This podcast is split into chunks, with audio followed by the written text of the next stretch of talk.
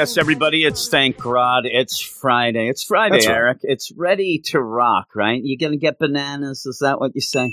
I, I think that we need a theme, and I might need some monkey-based sound effects. I, I don't know about you, but that's Like what I David think Cassidy? I need. Maybe. No, that would not be David Cassidy. That is the Partridge Family. I'm oh, sorry, you're right. I'm such a fool. You should have said Davy Jones or possibly Pete Tork. One of the of worst my part is I should have said Davy Jones because I always have it in my head that David Bowie had to call himself David Bowie because it was already a Davy That's Jones. so funny, isn't it? That David Bowie had to do that. Uh, not a big fan, Cassidy, though, Eric, as you blew know. off. Cassidy, you did, but that's Let's fine. over. I hate this. So here we go. Hey, thank God it's Friday. Speaking of you which, made a Eric, monkey out of me. you did make a monkey out of me, but it was kind of a day to get bananas because, as most people know, and I actually had a inordinate amount of messages reminding me it is Rose's birthday of Blackpink, Eric, and I ended up getting I like I got more messages for Rose than I get for my own damn birthday. I'm like, what does this world come to, Eric? But yes, a little you shout talk about, a so it little sense. shout out to Rose. And I,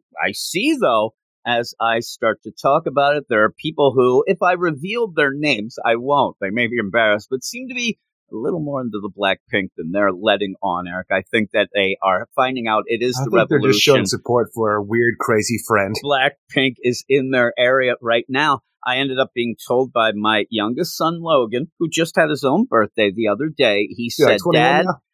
I don't know. He he ends up he acts like he's two. He ended up saying to me, Dad, if you don't stop this stupid Blackpink stuff, I'm not going to talk to you anymore. I cranked it up to eleven. Then I was taking him to the You Y to him. play basketball, and I had I had the Black and he kept trying to turn it down, and then said because it is a nice day out today uh, around our neck of the woods, especially for the middle of February, he wanted to have the window down, but he could not because he didn't want people to, I mean, you know, give those randos that are walking around going, Look, "Oh my I God, Logan Werner and parents, and so does he now. Yeah, well, it's it's just You the are now my mother walking around in a pink cowboy hat. That's what you wanted him. maybe, but a black pink cowboy hat. Eric, right? that with you. Black pink. But Tanya also told me not to mention black pink to her anymore. Uh, she she's had enough as well. Oh well. But here we have. are. Yeah, I guess not the 72 million that are on the YouTubes, Eric. But with that, then also Logan said, those are all just Asian schoolgirls. I said, I think there's a lot less Asian schoolgirls in that, but who A lot of creepy don't know. old men too. But it is Rose's Just birthday. like just to go, daddy. just to go with the idea, just a shout out. She is 25, second youngest in the group. So you thinking that they're 15, that is not anything. And yes, if it's creepy No, it's for me I- to watch It's not that I Blackpink, think they're right? 15. It's just I assume. Well, I, I kind of know that you think that they should be younger, and that's why you like them. No, actually, I just like them just the way they are. And then with that, you know, everybody has their little deal. You know, I have the black pink. You like to watch sweaty guys in tights. So Sure that's do. just our thing, right? So there you go. But we're here to talk some comics, not black pink. If you wanted me to talk black pink, I could. But I, I know, know. that you don't I've been on want me podcast. to. You don't want me to talk about Rosie Posey or Jennie or any of the crew. But so we're going to be doing three books here. And we ended up, I mean, kind of a random deal that we picked these last night when we were just discussing, but I actually think it's a pretty cool section here.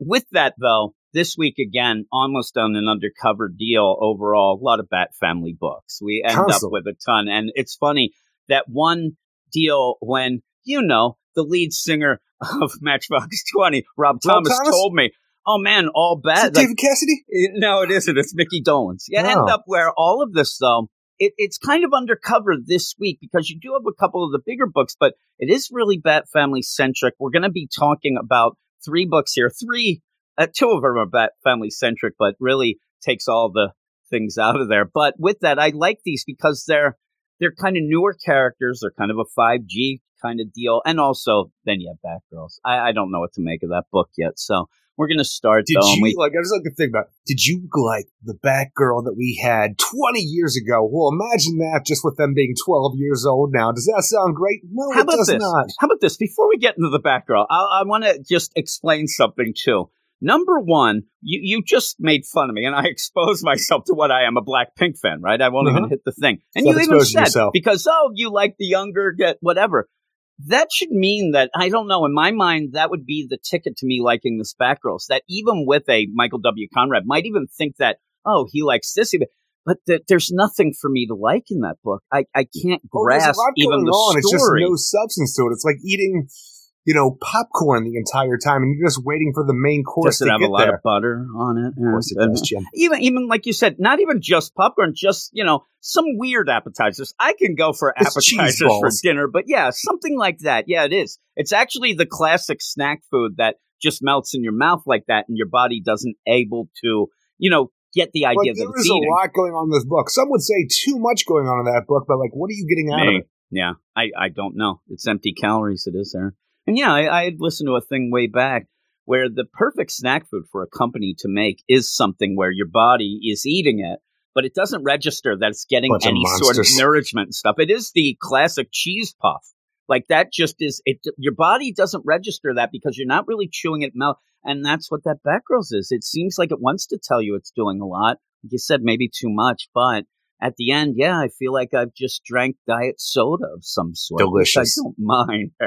so that's So all I drink is diet But we're going to start off with the same here. We're going to start off though with I Am Batman, and a lot of people have not jumped on board with the book. They've thrown shade, and it was, oh, Not he's my Batman. replacing Bruce. Now, listen, everybody thought that he didn't.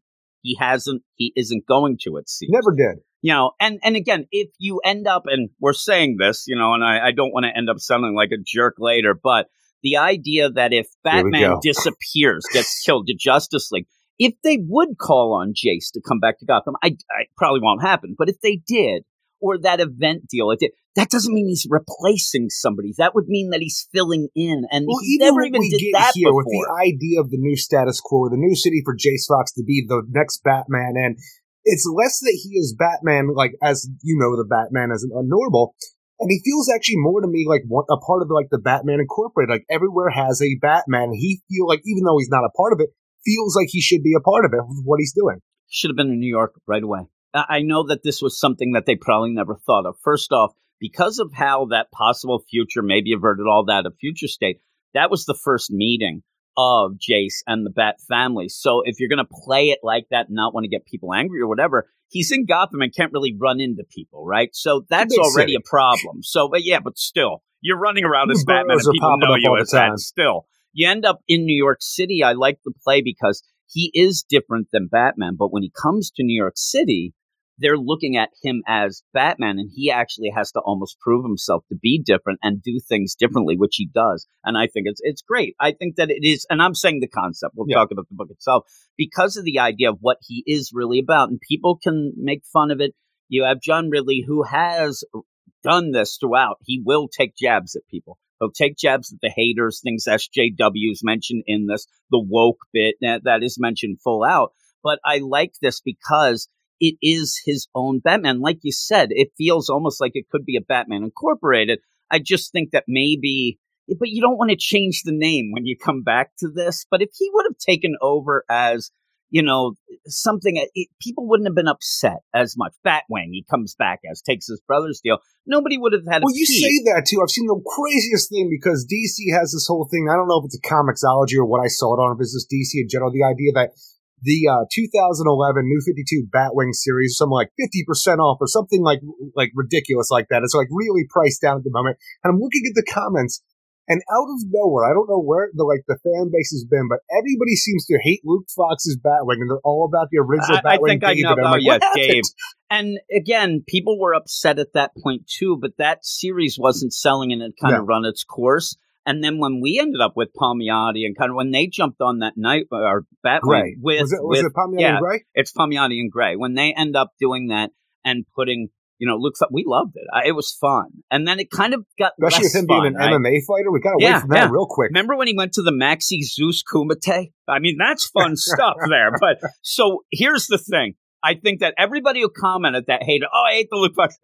I think it's because when 5G was first and not announced, it never really was. But when they made hints and said that Luke Fox was going to become the new Batman, that issue, I think it was 19, where he debuted, that thing was bought up nonstop. Everybody was grabbing his speculators and stuff, and then that crashed because he didn't end up being. I think they're upset that they ended up buying it. But again, I think that also, and you'll you'll agree with me. I think you don't agree with me uh, much, but No.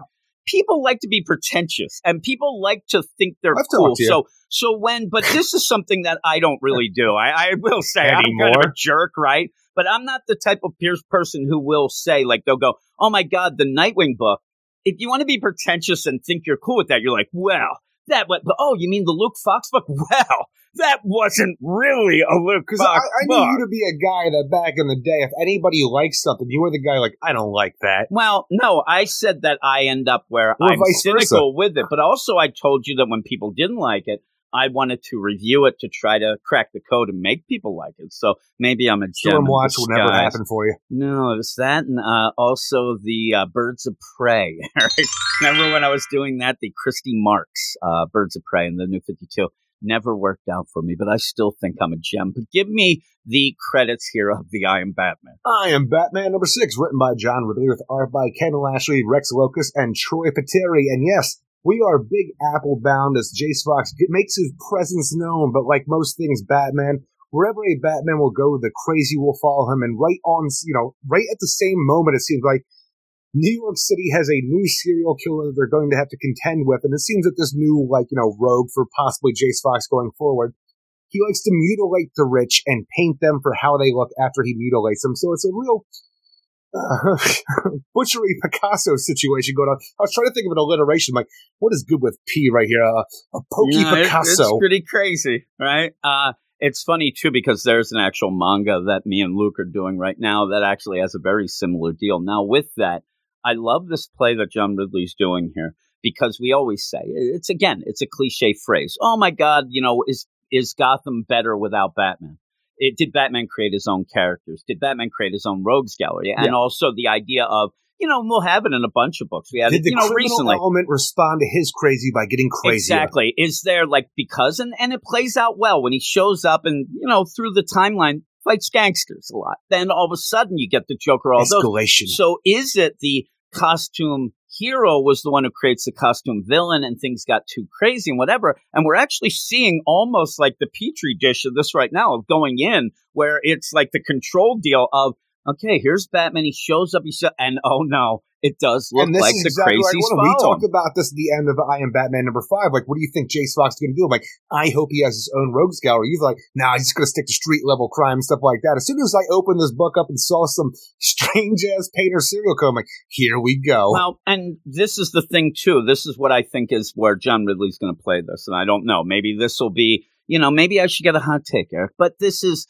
where I don't think Jace is going to create his own villains per se. What's going to create Jace's own villains is the same thing Jace is fighting. It looks like John Ridley is going to center on the idea that, you know, the inequities and, and the higher ups, the 1% versus this and whatnot are the ones because here is a villain who is going against the rich and Eat going rich, and showing. Jim. And like you said, said yeah, and and with that, and so did Motorhead, I believe. I they end that. up where they even have it where he's like painting them as they should look. You know what I mean? So it is one of those where I don't think that Jace will create his own rogues gallery like Batman per se, but it is the the problems that he's fighting that are going to go either or. You have the, you know, the black and white, if you want to say it in this book, but it's more of the gray areas between the deal. And I thought that that was a cool play. And yes, I still wish that he was fighting just street level stuff at first to give him a well. little more. But you get it. And that's the thing I was going to say where the things that I thought was going to happen, we end up seeing, and that's how he gets the eye of the mayor and the eye oh, of the this people. is like the this is the best part because while I was happy to see a rogue, a pseudo rogue, like a, a potential rogue right away with the serial killer that we have going on here, when we sit down and my some people might think it's a little bit too over the top, like a political exposition and so like what's going on in New York City right now.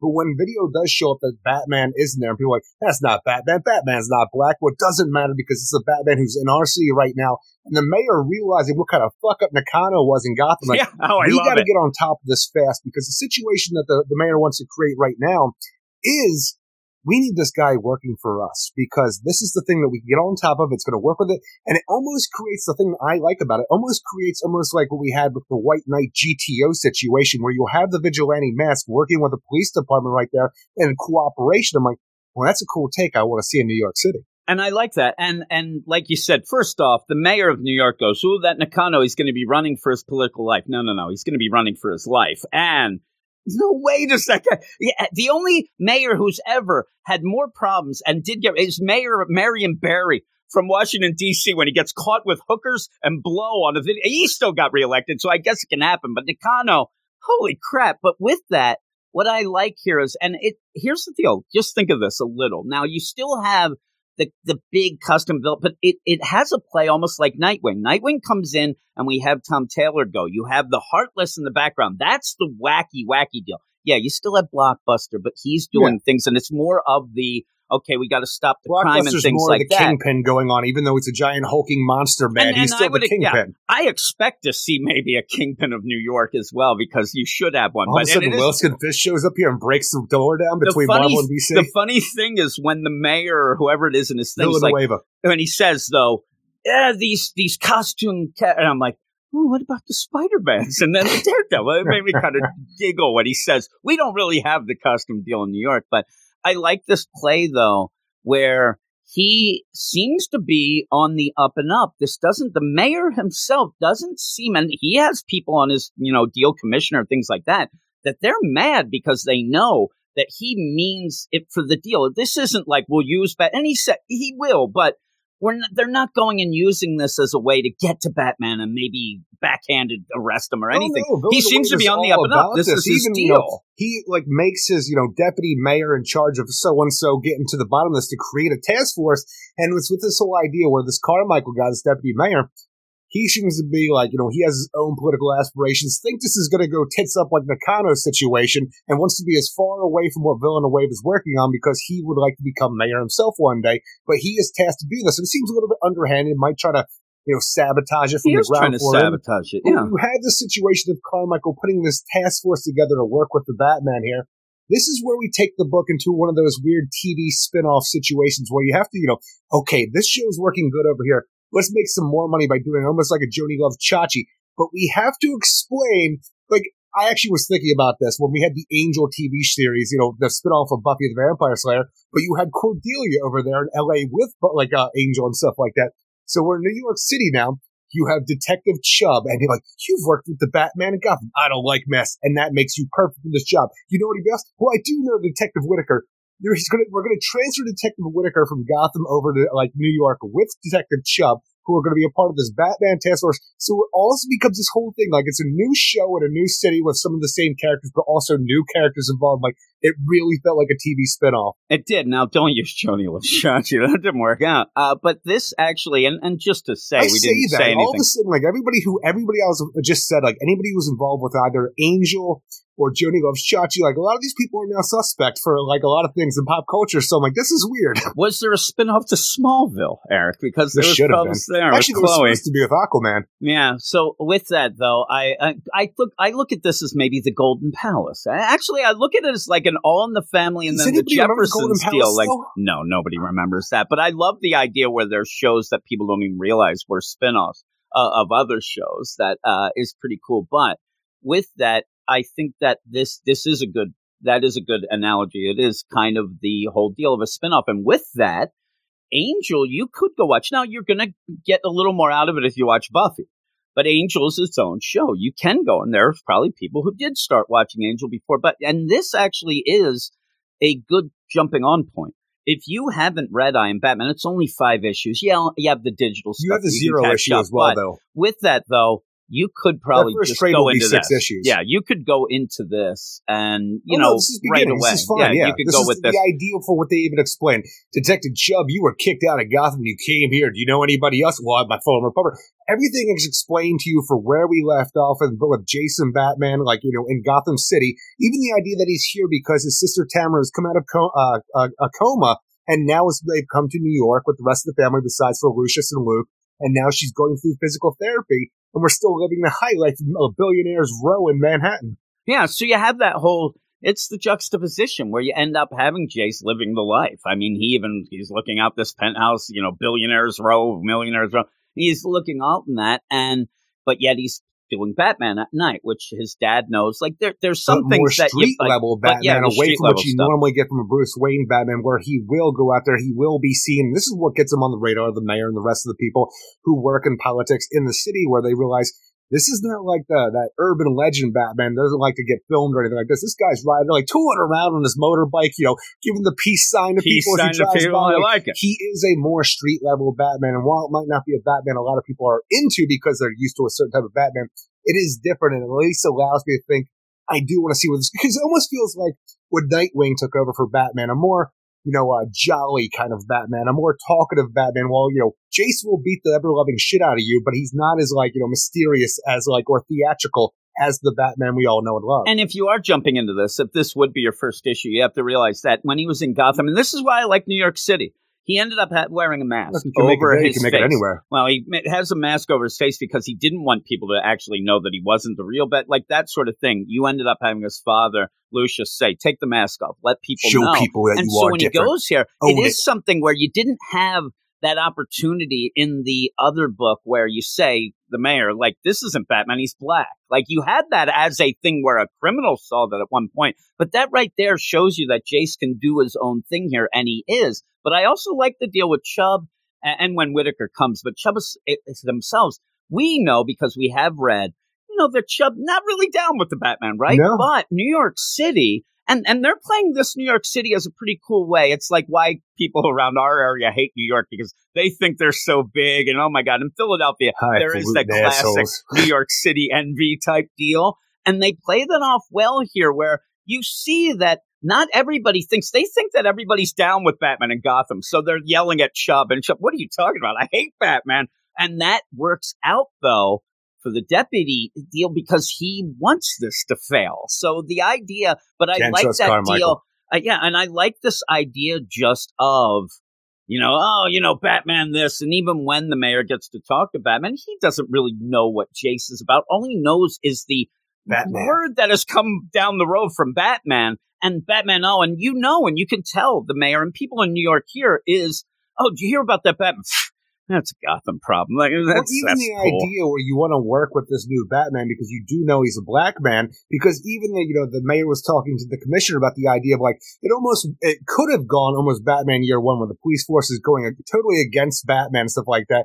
Where the commissioner almost tells us, like we're going to take this guy down. Like you really want to do this thing where you go against an unarmed black man and beat the crap out of him? We don't need that kind of press. He's going to Yeah, those work are bad with us. optics. And again, that's John really showing you that that would be something that would come up. It's not when the mayor's saying this, I don't feel like he's saying it as, you know, that he's a racist or he's saying anything. The commissioner, he's a little sus, right? I mean, the whole thing, but we'll see how this plays out. But again, Well, no usually what, we'll have a commissioner of politics, though. police, right? Like, I don't even get the idea of real personality or like not like the idea what's written but like the idea that any real emotion is coming through outside the idea would have worked best for us politically.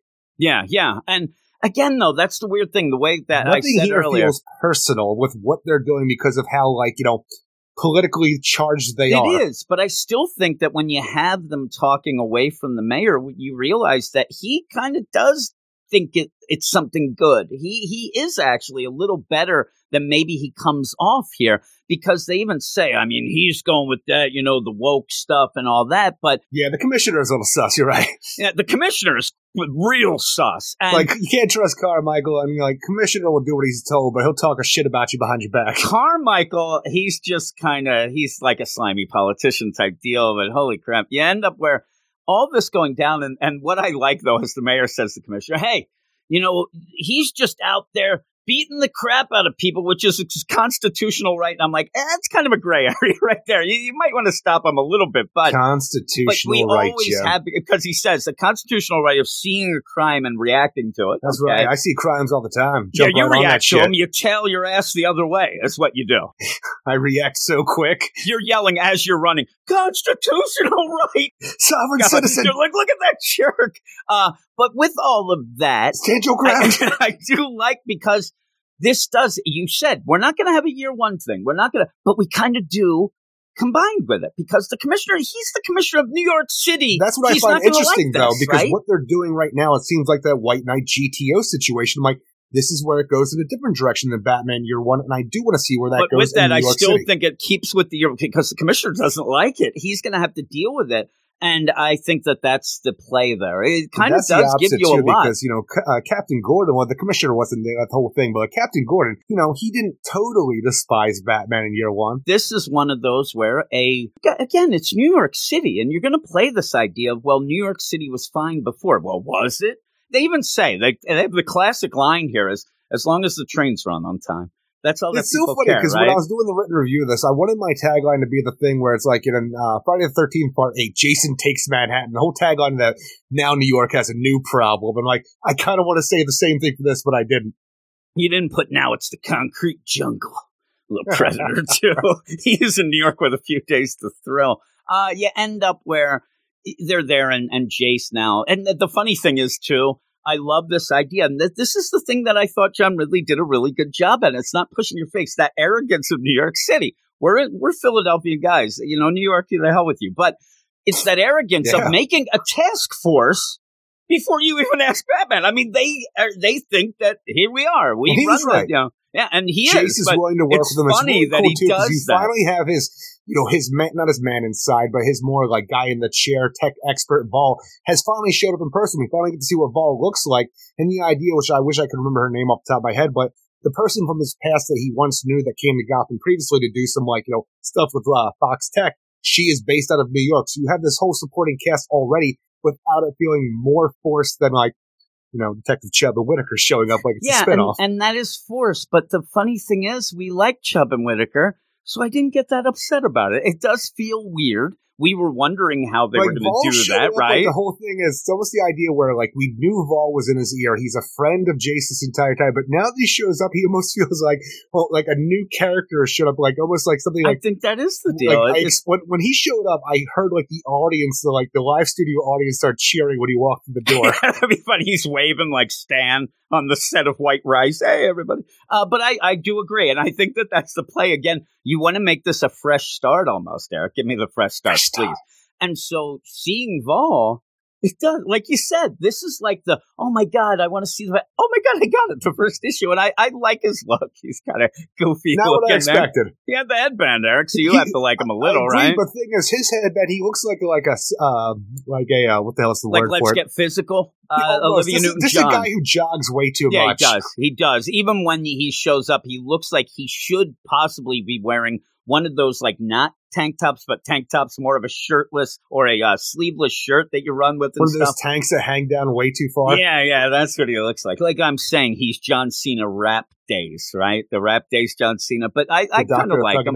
Yeah, I like when you see him, and I like you know the whole deal. The gang's all here, and you even get Chubb and you have to have Chubb. Like the idea of Chubb's like, yep, I really wanted to be here, like the deal. Because when she shows up too, you might get that ooh that audience reaction because she doesn't really like Batman. So what's going to happen? I'm really afraid I'm going to continue reading this book, which I do like this new status quo for Jace. I but really I'm really afraid that I, whenever I go to read this book as the series continues, I will hear the audience You're reaction as I the go. Audience reactions. We have to have all of those My reactions is crazy like that. I'm afraid it will happen. I don't hear stuff like that, but I'll think of it, and it'll make me giggle that you hear, Eric. I'll be like, "Ooh, we put in this mind. He needs oh, medication. That's the best. Oh my goodness gracious! But I do have to get. At one point, I wanted to get all those reactions. Like this is where, at the point where Chubb shows up, you actually have Mrs. C tell Fonzie to sit on an Eric. Oh my God! Every, oh That's what I got. You just said that. Oh my god! Uh, but I really like it. I really think that this is something that if you stayed away from it for any reason, even if it's hateful, which some people did, or maybe you thought, I don't need another in Gotham Bat book. That's one of the big things, right? Agreed. It's not even just the idea on in Gotham Batman, out of Gotham Batman. It's just where we we stand in DC Comics right now with what we had coming out the other week and this week. Maybe you just don't have en- enough room for another Bat title it's on true. your list. And it's very true. You may not, but this, and right now, with Jace being the new kid on the block, he is the weakest link. Yeah, yeah. I mean, that, that is the problem, unless you say that Batgirl's Eric, but that has classic characters that people exactly. like. So probably should be the weakest link, but classic characters. Now, with that though, I think that this really does set up a really cool new start for this book, and I'll give another deal here this book is never sold poorly. I mean, I say this about people not not reading it, but I don't really hear a lot of people say. I don't know who's buying it. Maybe they just don't listen to us or talk to us. But I don't have anybody who really says, "I don't know about you. You review it." but the idea of man, did you read that I am Batman this week? And I, we, me and you, hear a lot it. about it. And yeah, And whenever I look at comments that DC Comics has put up and like, you know, people It's the hate. respond to it, it's thing is, I say it's going to be hate for Jace, but really anymore, it just seems like people have come out of the woodwork. I don't even know why they follow DC Comics because it's the worst shit I've ever read. I, I mean, it's a, it's a crep show when you end up having Well, I'm done with social media for a and, while. and it's almost you, you almost feel bad now again me and you we do a dc comics podcast obviously if people are li- you're listening to it right now but we never thought of ourselves as and we're big fans of the comics and things like that but we never th- we're not fanboys for the company itself so we're we're here we talk our mind we, we talk honestly I go to those comments and now I'm defending things that I don't even necessarily love, but just because of I the- don't want to get I, entangled with well, shit. I get entangled because I don't I start writing and then I anybody delete. can have their opinion, but when you have people spouting out stuff without any sort of, you know, knowledge where they start yelling at, then it gets, it upsets me because that's going to just trickle down to the next person, the next person. People start, you know, mimicking and aping things that aren't true. And when you end up having this deal where every time I would see I am Batman, it's, well, they got rid of Bruce. He's replacing Bruce. That that was future state stuff, That and Bruce was the still street was there, and and so you had all that stuff. But and so then people who aren't reading, but maybe they're interested, they go and look at, oh, I want to see what the, oh, they're, oh, I don't want, but it's not necessarily the truth of what's going on. And, and I just, everybody should at least try things before, you know, you can hate what you want. take a bite out of the big apple, everybody. Yeah, really. And Get it- on board. It's going to have worms in that apple, baby. I don't know what I'm saying. baby.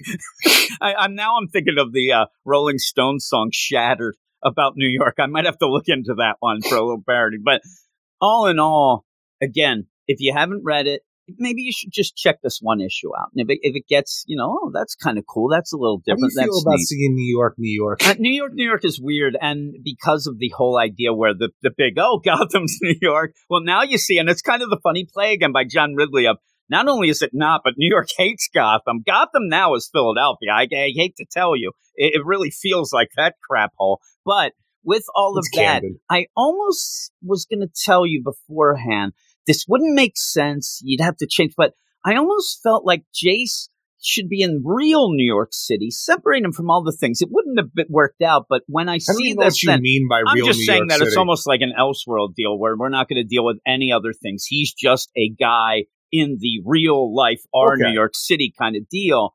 And I I thought this at the point to distance himself from Batman, Gotham, all that. This book does it well enough in the in the universe, which makes more sense. They weren't going to do it. I just I was going to tell you how I could explain it was it's a shame that they just didn't have Jace originally as hey, if there was a real Batman in New York City and it would be this guy, whatever, and then people couldn't Almost say like a, a new kind of like realistic Batman creature of the night yeah, situation. something with like Jace that. But yeah, and the real deal, and and uh, maybe then you wouldn't have had the hate of he's replacing you know Bruce or whatever. you but would've. now he's in New York City. He's not replacing anybody. He's doing his own thing and he's expanding. Now, I would hope if this goes well and things go on, like the Batman and Batman himself, Bruce will, and we're wait. I'm kind of waiting for that baton handing off kind of thing, or at least a hey, you're okay, and maybe we will get Batman show up in New York to say, hey, I want to make sure everything's on the up and up if you need help, whatever. Uh, and then you can say that, okay, Batman said thumbs up, so everybody, you should read it and stop hating. But I'm just trying to think right now what other heroes would just be in a plain New York City that one day he could have like a team up with. John Ridley, Ridley ever wants to go that way, but I, you know, when the New Fifty Two happened, we had a bunch of heroes transplanted to new locations, stuff like that. Like at first, at the when it first started, you had Hawkman and Static Shock. You know, not Static Shock, but the Static. You know, working out of New York for that. I'm like, but we don't have that anymore. I'm like, I don't know anybody who's just hanging out in New York City besides for Jace now. here's who have operated. I'll give you a list. Creeper. I mean, Uh-huh. grab Creeper. Then Well, Creeper is more of a Gotham character, though. Firestorm. Firestorm, kind of, but he's more of a Pittsburgh character. Uh, John uh, Stewart, uh, Green Lantern, says Kyle Rayner. oh yeah, Kyle. Yeah, he lived Yep, there. the Manhattan Guardian, Nightwing at a point, but Power Girl, Rush, Yeah. Sandman, Wesley Dodge, Supergirl, Tempest, Troia, Vigilante, Wonder Woman. You have the Teen That's the thing is we used to we did used to have a lot of heroes in the '90s that were chilling in New York City and stuff like that. So I don't know anymore because like I even think the Ray was there for a little while. Yeah, yeah, and uh, like I said, maybe I was just thinking of the Teen Titans and the Outsiders. Maybe that's why I thought of Metamorpho or something like that. With that, they were out of New York. Which is weird too, because you have the. I think you. I know. I guess the San Francisco Titans Tower was destroyed previously, and now we just have the Manhattan one, which like I think the school is at. Now I'm getting all mixed yeah, up I now know. with like Teen Titans Academy because I guess that takes place in the Manhattan Titans Tower, but I always think of it as San Francisco. Yeah, and and the weird thing here is too what is kind of an open space the villains based out of or who have operated out of and deathstroke is listed as one that would be more teen titans things and also he's out of everywhere but Doctor Light, Hyena, Killer Frost, and Multiplex are the only ones. So that you have an opportunity. I guess. Firestorm was there for a while because I'm like, those are all Firestorm. yeah, and I was going to say that's why they're there. So you actually have a really cool way to start opening up things like I'm this. thinking about that. I think it's when Firestorm Ronnie Raymond was going to uh to NYU going for NYU. college. Yeah, that would make sense. So yeah, so that was just out of there. So he went from Pittsburgh over to there. But with that, yeah, it's it's kind of a new thing because they have Pittsburgh, tried to. Keep. It's funny where you would have that mix and match of things. Of well, we'll have this city is in there, San Francisco, but New York we can't because that's kind of Gotham based on and things. So I like that. I, I think that it's So a what deal. you're telling me is the next world's finest is going to be Jace Fox, Batman, and Ronnie Raymond Firestorm. Maybe that would be awesome. I reckon people would lose their minds. But what would you give? You this? think the book's not selling now? Just wait, add Firestorm. And that's the thing. This book I said is selling. Yes, I know. I, I was want to make a joke, but nobody reads Firestorm. what I was what I was going to say is the idea that they're switching. Some people who are the haters will probably look at this as a desperate move because the, no, the book's selling. It's selling way better than some you know big books are supposedly like Flash, Wonder Woman. It's selling way more than that. It's selling in like the forty thousands every time I look, so that's good. But I think that they want to John Ridley and they want to have him have his own identity. He can't have it in Gotham. even though he's still Batman, he needs his own identity, and this is a great first step forward in doing that because even the stuff that we're doing previously with the seer and the stuff that left over from the magistrate and stuff like that, it was just Batman's leftovers. Now we're starting fresh, and it feels good to be in New York City with Jace with this I- new t- uh, so. quest he's on. And now with that, we don't need to have like all of a sudden, oh my god, my new villain, the Laugher. And it's just the Joker, like God. Please don't do that. But that's what I would be really afraid of. But in Gotham, people would still, even us who like the book, things happen, and you have to think like, where is Batman? Like, where's Nightwing? Why aren't they going in here? So he's They on his own now. Tower He is, problems. but he's on his own now. He has the whole city of New York City, and and that is pretty cool. And there's going to be where you would probably have like again, I say Kingpin, but the underground even that I want to see more of. They're going to be pissed that he's there. Like, look at this jerk. Like, we had it made. Wait till King Deathstroke finds out yeah, about and this. may play off the idea of like you know the whole thing with Batman, the idea of listen, New York City, yeah, they had a lot of crime, but it was the crime people were used to, and it was happening, and nobody else. There was no collateral damage as much. But now that Wait you came in and fudged up the things, now things are going bad, and I do think you will have some people who want him out, and there, there probably will be a racial bit to it as well, the way that John Ridley writes. But that's fine. That that's what this book is. So with that, what would you uh, give it? I am giving this a 7.8 out of 10. I think the art's really strong this issue. I love the new status quo. The thing that holds me back from labeling it or putting it a little bit higher is just the spin-off feel of it for how forced it is to make sure the other characters can come from Gotham over here right when Jay shows up at the same time. I like that we have these characters. The execution I just found, I it left me wanting. Yeah, I liked it a lot. I, I mean, I'm telling you, I have been one where you and me reviewing this book on the podcast, we both like it. I've always been a little lower than you. Just because it, it always did feel extraneous. And you come in, and, and I mean, even to the point where you were pretty much more excited about it. You read all the digital, you were getting all fired up about it. And so we go into this, and I think that this is the most excited I've been for the book now. So I'm going 8 5. I mean, I really was impressed. I was really thinking Oh, that it wasn't going to be that great. I really liked it as well, but there was just some elements. That's the thing. I think we like it the same amount, but I don't mind the. I mean, I'm telling you, now that you even said, I'll, I'll give you Laugh credit. track went off of my head. you said the laugh track and the audience reactions, plus the idea of the spin off feel, that that makes me laugh. And that makes me like, if you're going to do it, make it Go in a way gusto. that is just there. Yeah, go for it. And he did. And I think that it plays out really well. And just the idea, I, I don't know why. When you have that girl taking the picture of Jace on the motorcycle, showing Yeah. that he's out again, not something that it's pointed out, we even said, but really to point it real out is he's also going out and about during the day as well, even though he says to his mom, Well, I work nights, whatever, kind of alluding to things. But I do like this idea where he's just not Batman. He's already got a new identity here as a Batman. So it's kind of a funny little play there. And when he gives the, the peace sign and actually lets the girl take a picture of him like that right there. If you think that he's trying to replace Bruce or, oh, look at them.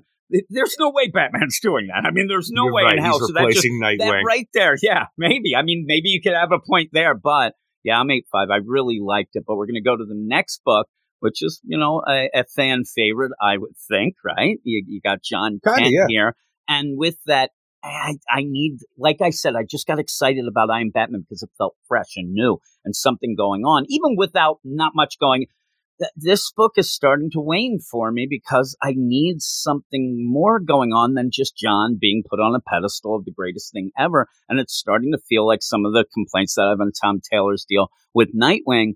But yet, there's still some things that I, you know, I'm interested in and want to see more of. But it's just, it seems like we're not getting a lot to bite off, but I still like this issue. You'll see. I think I still like it as much as you, but overall, I do need more. But give me the credits. Superman Son of Kal-El, number eight, written by Tom Taylor, with art by Cian Tormey, uh, Raul Fernandez, Federico Blee, and Dave Sharpe. And the thing you were saying right there, I actually found this issue, like, you know, better than we've had previously, especially in the last issue where it was just the whole beat you over the head with the idea that we're destroying the oceans. We need to do something about it. It felt like an after school special, and I really just did not like that characteristic of the previous issue. This one, I think, went away from that, and instead of just showing us, like, like, the new kind of Superman that John Kent's going to be, when we actually see what happens in this issue, it feels more of a throwback of showing you why he is Superman. yeah, but we already that's what I got that. more That's- about that. it's one of the things where the the play here is the John can't save everybody, and he gets upset. And and with Bendix in the back, we're not getting much more except this big plan being put in, and he's like. The rising. He's like Billy Mays out there doing this little, you know, infomercial deal. But and that's the that, thing is, uh, the idea of finding out more about the Gamorra Corps, the post-humans that the Gamorra uh, President Bendix is making with their whole rising thing that he calls it, the like the code name with Lex Luthor and stuff like that. I actually found that the most confusing aspect of this whole thing because I want to know more about that. Obviously, Bendix is not on the up and up. He's kidnapping people, turning them into freaking, you know, controllable mutants essentially. But when we have a demonstration like the Gamorra Corps, they are doing his bidding. And then later on, when Henry Bendix is giving a gigantic presentation like the Justice League and people like them, they're the problem. This people like Superman, we can't have him doing his bullshit because he's ineffective. Now, me and my Gamorra Corps, I control them and I will license them out to like whoever buys them for countries, corporations. You can have your own private security.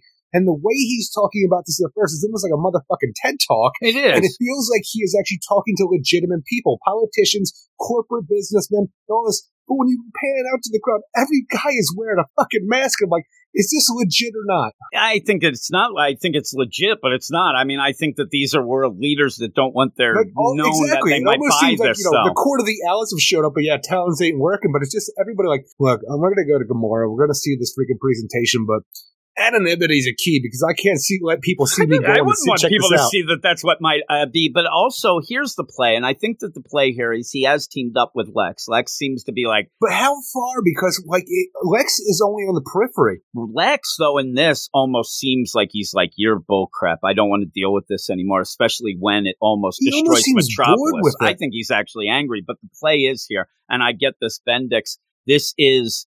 You know, in my mind, it's Lex Luthor light, but it is the idea where he does center on John. And Lex hasn't really done. We had, you know, John take the L and threw that Yeah. L at him and things like that. And what, uh, but he's not really going any bit like he's laying low in this book. And we think that possibly at some point he may even with the play of Batman Inc. over at the Batman deal, maybe he's going to play that both sides and maybe help John at one point. But in this, to me, when Bendix starts saying, and Bendix full out says, listen, that's a stinking alien. He's not going to care. He cared for a monster more than his own city's people. He's Lex Luthor. He, What but a spin! but the thing is, though, and I think that you might agree with me, if you end up having, if you're a, like a Lex Luthor and you hear somebody else spouting your nonsense, you Your you, rhetoric, uh, you don't. First off, but in a poorer and, way. and in a poor way, but I think that Lex is one of those guys who's so egotistical that he's not even going to think that that's his right. He, what is that bullcrap? And get mad because you don't. Almost like when we say, it's funny if somebody gives a book uh, an eight out of ten, but they have a review and you're like. you didn't even read the book, and we get mad, even like you don't even know what you're. I think that Lex looks at it as like you don't, you didn't fight the fight here. You don't know what it's like. You talking well, it's a weird about? situation where it seems like Bendix and Luthor, for where we set up now, ever since post metal and stuff like that, everything that Luthor's gone through, even the idea that he just got his money back and stuff, it almost feels like Luthor and Bendix, the president of the island nation of Gamorra, were like old drinking buddies. And the idea is eventually Luthor, while they like to go out and get fucked up together and talk about world domination and how filthy fucking aliens are, Eventually, Luthor wanted to clean his act up and had to get away from that. And without Bendix realizing they're not friends anymore, we knew that uh, Luthor is out there doing Batman Incorporated stuff and might want to like you know make amends for what happened with death metal. Let's you know siding with Doom and Perpetua and all that stuff, where he might become a, a pseudo super Lex again. But I think in the background was like, all right, buddy, we still got that rising going on. Shit, sure, I guess. Lex would be like, you know, Lex from 2008 called. He, he might take your call. I'm not gonna now because I've kind of gotten past this. This just bullshit. seems like something that he was a part of because even the idea of the post-humans and the Gamorra Corps that Bendix is pushing right now, it almost feels like Lex's everyman project when he was President Luthor at that point of giving people powers, allowing them to protect themselves because heroes are fucking bullshit. And it almost seems along those lines, except for Bendix like, and I mind control them. Yeah, and that, that's the weirdest thing is at the point I actually thought of that whole, you know, project. And it, it seemed like maybe Tom Taylor is aping that a little too much. He's twisting it and putting it at Bendix, but it is kind of the same. Now, the big thing is I'm there. Me and you are there. We have our masks on. Maybe we're going to hire and, and get some of this project deal. We'll get some of these metahuman deals. make it hollow, yeah, right, we'll, we'll do that, and somehow that'll make the podcast do better. I don't know how this will work. We might end up world domination, and one, of, business, one of the rules, the new constitution, you have to listen to us. But with that, he's giving his spin, like I said, like the Billy Mays or the Sham Wow guy. He's up there doing his thing. We're the best we're ever. I'm just going to raise my hand. I'm like, uh, yeah, I know I'm not supposed to interrupt, but I kind of saw that that guard of yours going, and most of them died. I mean, they didn't do very well. Well, what gives? Because they didn't do well. that filthy alien let Sparks And die. that's the thing. He spun it against John, but really, if you're paying attention and kind of getting involved in some investments and things like that, I'm more paying attention to what Good the deal did. Sparks went down hard and heavy. Died a hero, that Sparks. And where I said about the continuing of, hey, we're going to put John on the pedestal, and you said, well, this is a little different. It is a little different. Now, I will tell you, has nothing to do with my rating of this issue, but at the end, we are going off to a two issue tie-in with Yes, yes, Nightwing we and are. things. So right away, that got me on. Okay, but it still ends up being, and, and we know this. We know that John wants to save everybody, but it always has to, like Tom Taylor, each issue seems like he has to have at least a section where he has to remind you that John thinks of the planet, that he does, and it's not as bad as the after school special last issue, but it's still there, and it's starting to kind of annoy me. And I, I said this before, and I've mentioned this a bunch of times, but when Tom Taylor writes Elseworlds, I told you this before about the idea where it seems like that frees him to be able to do some kind of worse things to characters. You know, that's where he can make a Superman evil, or he can have Death, you know, murder, kill. a, a, a get sexy, right? Things like that. But I also have the idea because Infidelity's never sexy, well, Jim. just some. I mean, if you're the ones doing it, but there's that other thing that we have with Tom Taylor books that I always love are those character moments that he makes you. I said he makes you fall in love with characters you never thought you would. I always bring up from the Unkillables, the Creeper. Me and you have a little argument about that, but you end up well. That's because he's usually going to kill those characters, so he does that. But he's not going to kill John. So I'm waiting. Is this like a block where he doesn't really know how to make us fall in love with the character because everything seems to be him trying to convince me that I already should or do love John instead of giving those character moments. And he has Jay Nakamura in here. And what he just does is they smooch at the end, but there's not that, I don't have that connection that sometimes he has in those Elseworlds books. And I don't know what it is because here it's just that they're always all good. And, and that's something I can't get behind, Eric. I'm not a good guy. And I like my heroes to be good, but I want them to also have you know, some little edge to him or something. And, and John doesn't have that yet. Well, this is still the early days. Like, this is issue number eight of this whole thing. And the idea is you have a Superman here who has to live up to the idea of being Superman. We know that he wants to save everybody. He wants to be a Superman. Almost like we talk about Jace Fox doing Batman stuff different, being on a lower level to the people. And that's what John wants to do as well. He doesn't want to be out there smashing asteroids with his fist. He wants to be a Superman of the people who does want to save everybody. And when you have the situation here, you do get to see him do Superman things with his superpowers, which goes on here, but he isn't able to save everyone as face to face with that situation. His father couldn't either. Neither can Batman. Neither can Aquaman. Neither can Flash. This is something we see in every book. But that's the thing is, though, your father doing something as opposed to what you're doing. Until you see it face to face, it doesn't but matter. But I don't see him stumbling at all as Superman here. He's already a better Superman, I think, than Superman has been in the past. He is doing everything perfect that people love him. Now, yeah, Bendik's trying to twist it, but it is that deal where I don't see him stumbling at all. I don't see him having any problems. I'm wondering what, yeah, he's upset because he can't save everybody. That's something he has to get used to. It's not something that's going to get better. He's not stumbling. He didn't end up being distracted because he's just a kid. Not even playing up the whole idea that he is probably, you know, the youngest Superman here and he has to, everything was thrown on his shoulders. His dad just left. It's like your dad, Eric. You had to be the man oh. of the house. You weren't ready, Eric. you weren't. Not the man Your of the whole house. family's a wreck. It is. But so I, that's what I feel like the idea of me going into this, wanting to see a young John Kent dealing with even dealing but with the, the idea is, that he's in a volcano. Are getting that because when he does come, come face to face with the idea of a dead body there, while one of the Gamorrean Corps saying like, "See what you did there? You could have saved all of them. But you sided with a monster. You let this person die. Your Superman is a fraud, a fake, a sham." And you see immediately when he goes off there saying, "I'm sorry," immediately what he wants to do is put all this weight and hide. He talks about the idea Jackson Hyde's like, look, he said, uh, I can live underwater. And you know what? It's sounding pretty appealing now. Even the idea of taking Jay Nakamura up on the job offer of being with the anonymity of working for the truth on that freaking sail barge. That is still him hiding. No, I don't think it is. And and really, the idea where you He's say, going to be wearing a mask. Well, yeah, but that's because that's the rules of that company.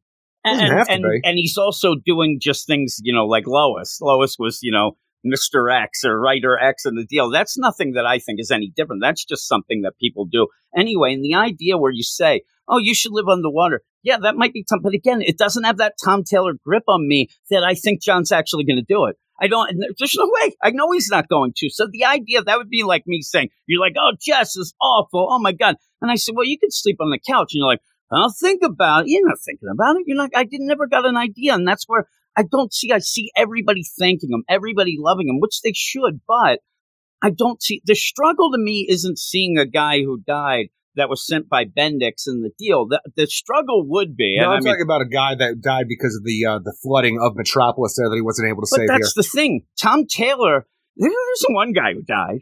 He says, and that's where Tom Taylor, I, I swear, he cannot go hard edge with anything where he says, and, and Eric, by the way, this Leviathan, does cause a tsunami. Tsunami. And so when it does come, it says the devastation was still pretty bad, but it wasn't as bad. So I'm expecting a ton of people died.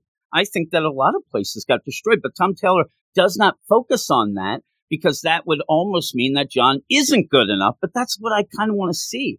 I want to see where John has to go do something and then unfortunately a bus of kids. I don't want kids to die, but the idea where it really shows that he now. made a mistake, that he's not used to being put on the spot like this. He was, you know, a little kid eh, when when he ended up burning Goldie, his cat. I mean, that was a big moment where you see that. Oh my God, he's not ready. And these, but once he's become Superman, he's just right in. He's doing even through shaded his dad. You know, you should do more. You should do this. But I'm never seeing a John who is struggling much of any anything here. He's doing everything. And I think you will going forward, though, with the idea that he did lose this person, thinking about living under the sea and taking that job off with Jay to freaking be have his anonymity on that sail barge. I think we are going to see that, like the the comeback, not the comeback, but the repercussions of what he has come face to face with here in this so. issue. I, I think that it's too late for that. We already see I think it's going to take Nightwing show to freaking you know put yeah, him but back that's on just track. next issue. So how much are we going to see him struggle if it's next issue? Well, I know like we have Nightwing and we do have Wally West and stuff like that showing up eventually. The idea with this of him going off like this was a job he was already offered before this. He was discussing it. I don't think it's. He says anonymity, but it was last issue? he ends up yeah. So but everything's quick like that. You don't ever have anything where they mo like you said. Oh, you want to live underwater? I might. No, I won't. Hey Jay, I, I was offered that and I really thought I might. Even Jay doesn't say like, well, what about me? Was I going to go? You have some opportunity to explore things, and he never does because then it's just nope. John did the right thing and he's great, and I just it's starting to wear on me that I don't have a connection because anything that happens, I just think John's going to come in and solve it. He ends up having help by Aquaman and more uh, with uh, Jackson, but you end up taking the Kraken out and you know push it out to sea and things like that, which is used. That I don't mind using having Bendix use that against him when John was doing the right thing and really couldn't have done anything more. That tsunami, Eric, it's coming.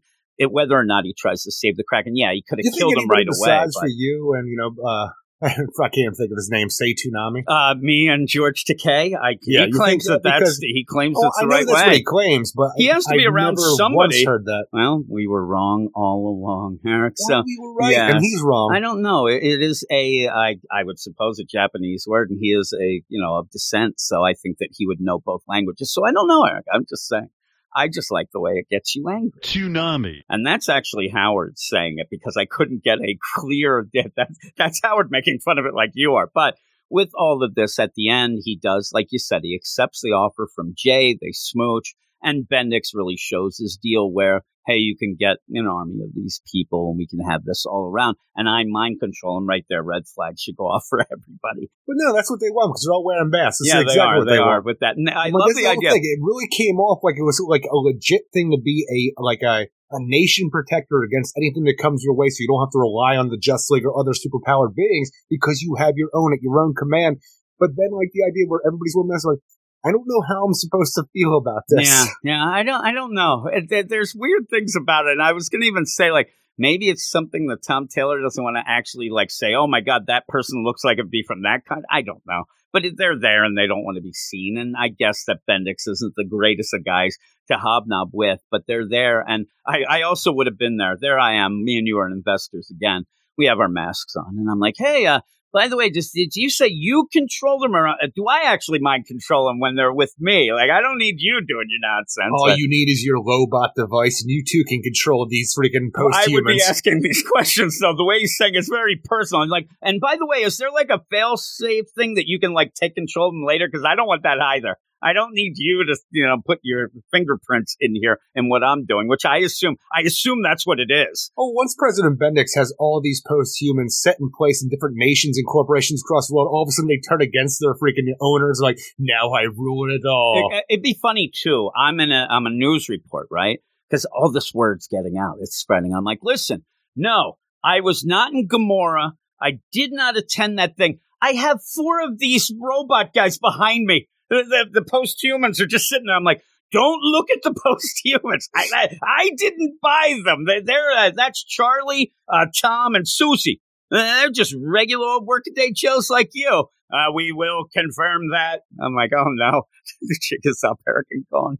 Uh, but overall, what would you give this? thing is, I like the art in this a lot, and I like the idea that we are seeing, like, you know, John take up the mantle of Superman while actually show him doing Superman level of things outside of just being street level Superman. Also seeing the vulnerability of the character when he is con- like fr- confronted face to face with a thing that he didn't realize could actually happen, or like, you know, it put a new fear into our hero here that I look forward to going. So. I like all of that. Everything to do with Bendix and the post-humans here was not a fan of because it just left me wondering how am I supposed to feel about this. So I gave it a 7.8 out of 10. Yeah, I'm a seven five. Uh, my problem is again when you were saying that, like John, yeah, he he's young, right? He was aged, so Naive he missed some things, but I don't know They're that. not even playing it that way for the most No. part. John is a well-rounded 17, 18 year old man for some He is reason. the most well balanced, like seventy, like a normal seventy year old that didn't Kid grow up spent seven years with a psychopath at a volcano, way more balanced than I am. Exactly. Kids who have great parents don't live in a volcano getting yelled at by an evil doppelganger of their dad, maybe eating raw pork. I don't know. Yeah. Because it did look like at points like that, but you got the volcano to cook it. He's got heat vision now. It's fine. People regular deal, they're more, they're less well adjusted than him. So that throws me off. The other idea of this is he is a superhero. Yeah. He isn't like a Damian, right? Damian has seen shit. I mean, he's seen some shit. He's done some shit, but I don't think that John is so naive because of how it's played out of how adult he is that he doesn't realize that his dad, every other superhero, and everything can't save everyone. And you do have deaths and you do end up having that stuff. That's why he's doing the job to prevent those. And yeah, unfortunately can't do it, but it wasn't even played out. We've had stories where the centering of it and Superman, you know, or like a Flash going so like he's running himself ragged because he's there. Superman had that where he's flying all over the place and he almost, you know, conks out because he's overworking because he has to save everyone from a cat in the tree to somebody drowning, things like that. And this just was like there, almost like Tom Taylor's like, oh, and by the way, he feels that way too. And it, it didn't feel new. It didn't feel fresh and it didn't feel like John reacted in a way of somebody new on the job because he is so adjusted and he does seem to be doing everything right. And it just feels weird. It was more of a setup know, for he Bendix. was locked up a few issues ago. Yeah, he was, but I'm saying with this, yeah. But then again, he was locked up because he went and protested on the front. That that was again John being the way the to do it right is not this wasn't caught, like him John. Not pickpocketing or he's stealing gum or something. getting caught stealing from Hot Topic So- at the mall. And, and so even with that, what ends up happening in some of these things with Tom Taylor is you have that moment. Oh my God, John's just like me. He's protesting. And then nothing comes about almost in the idea of, well, and here I am. If I'm doing that, I'm like, I still have my damn court date coming up. I'm screwed. There's John. He's just John. Wish my daddy was Superman. kind of goes against some of the things. Always feels like so much of a push to try to be like, he's the greatest. Yeah, I know that, but show me, you know, how But he's do doing you this. know But that? The idea that he's just crying because somebody died, that that's not enough for me anymore. And I need a little more. And we're at eight issues now, the next two. And then I say this even about the Detective Comics. We'll be talking about that obviously this week. But where does it get to the point where you say, well, we have had too much of the, let's get on with something because I think eight issues is well enough to establish what we're getting in this issue and let's get on with some bigger and better things. I want to see some real struggles and see how he reacts to those. Um, but whatever, th- this is what we're getting. And I still like it. Like I said, 7 5, I think the art's really good. And I think the Bendis stuff with Luthor, which is only, you know, one page here, but Luthor and him kind of got that interests me. And I want to see what happens. And we always wanted Luthor to maybe mentor John a bit Totally. really, as the thing goes, I think John needs a mentor, Luthor. That John, I mean, he's got a head on his shoulders, but we'll see. We'll see as it goes, but I need a little more. This is next book up is Batgirls, and it's Batgirls number three, written by Becky Cloonan and Michael W. Conrad, Jorge Corona on art, Sarah Stern and Ivan Plascencia on colors, Becca Carey on letters. And I mean, which story should I say that we're dealing with here? Because Tudor. we have so much going on here. We have Tudor that suddenly this ends up, it has You a got the. Hill serial killer, and then you have the Saints and the Seer. This is starting to be like, and it's not as big, but starting to be like the idea where we realized at a point where Scott Snyder didn't care about Barbatos anymore. Now he cares about the Batman who laughs in Barbatos. Meadow. And, The Meadow. So- Barbatos are Nah, well, whatever. But you end up having here where you can never tell what story is the one that they care about. Now it's Tudor, but there's also the the you know serial killer. There's also Seer. Seer gets mentioned by Batgirl Barbara as a point where you know I can't do that without Seer, but man.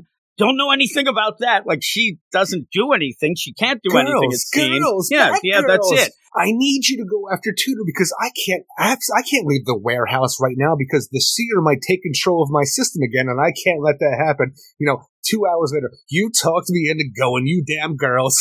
And you know what happened? The seer got control of the Seer computers. got control, putting pictures up. And all of a sudden, you like calling up Barbara Gordon when she's trying to go say, "What's your favorite scary movie?" Well, she has a voice modulator that makes her sound like Dick Grayson. They start talking like flirt with each other. That made me laugh. Uh, with that though, you, you have You this where idiot. you have this stuff no. going on. The art, a, a lot of Not people, fan. a lot of people seem to like it. The problem I is, don't. my problem is, is that I have a battle in my mind, which is confusing me more. Is it the art that's making me not really get the story at points, or is it the story so convoluted and thin, paper thin, that it ends up where it's not helping the art because I don't like it. I think that it's everybody's doing their own thing to kind of be like, wow, in your face, look at us, we're extreme. Well, even the idea of the color, not even just the art, which I'm not a fan of, but the, The color colors, palette yeah. that goes with the art as well, where you even have like the Batgirls go and confront Tudor inside this boat's freaking cargo hull or whatever you're going to call it, the inside of a ship.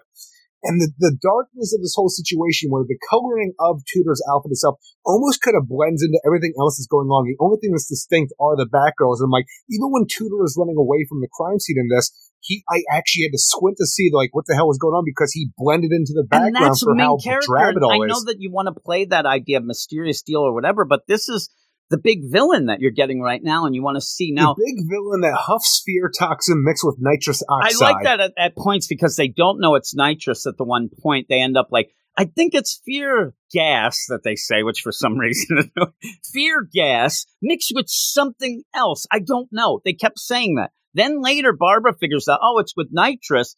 And that explains everything. I'm like, I don't think it does. does. I don't think because it does at all. The idea in this issue of Batgirls, we have, like we end the last issue, Stephanie Brown being taken control of mentally by, you know, uh, Tudor here. And it's a weird situation where I'm trying to break down the idea because Tudor, the graphic designer, spray paint artist, and also like the guy who brainwashes people to steal random items so he can make sculptures on fucking ship decks. I don't know what the hell he's doing, but let's break this down. Let's try to at least. You have the fear gas that goes out there that's also mixed with nitrous oxide, and Tudor wants everybody to realize when you have stuff like the consumerism, that's bad. Let's Stuff's get rid bad. of that. He likes things. I, Let's the thing is, you're gonna be, you're gonna feel the fear, but feel the fear and move past it. Almost the idea of a fear state evolution through fear with what he's talking about. You got to move past what you are afraid of.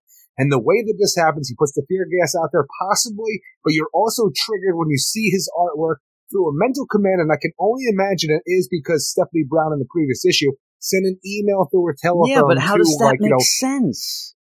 I don't know how it makes sense. I'm breaking down the evidence of what we had because only Steph is taking and control And that's because of of that connection the- from the email, right? Exactly. The little phone thing. So there's a technological connection virus based there. off a freaking mobile phone that's that Cassie Cain doesn't have because she's not stupid enough to freaking have it, you know, send bad guys emails and shit like that.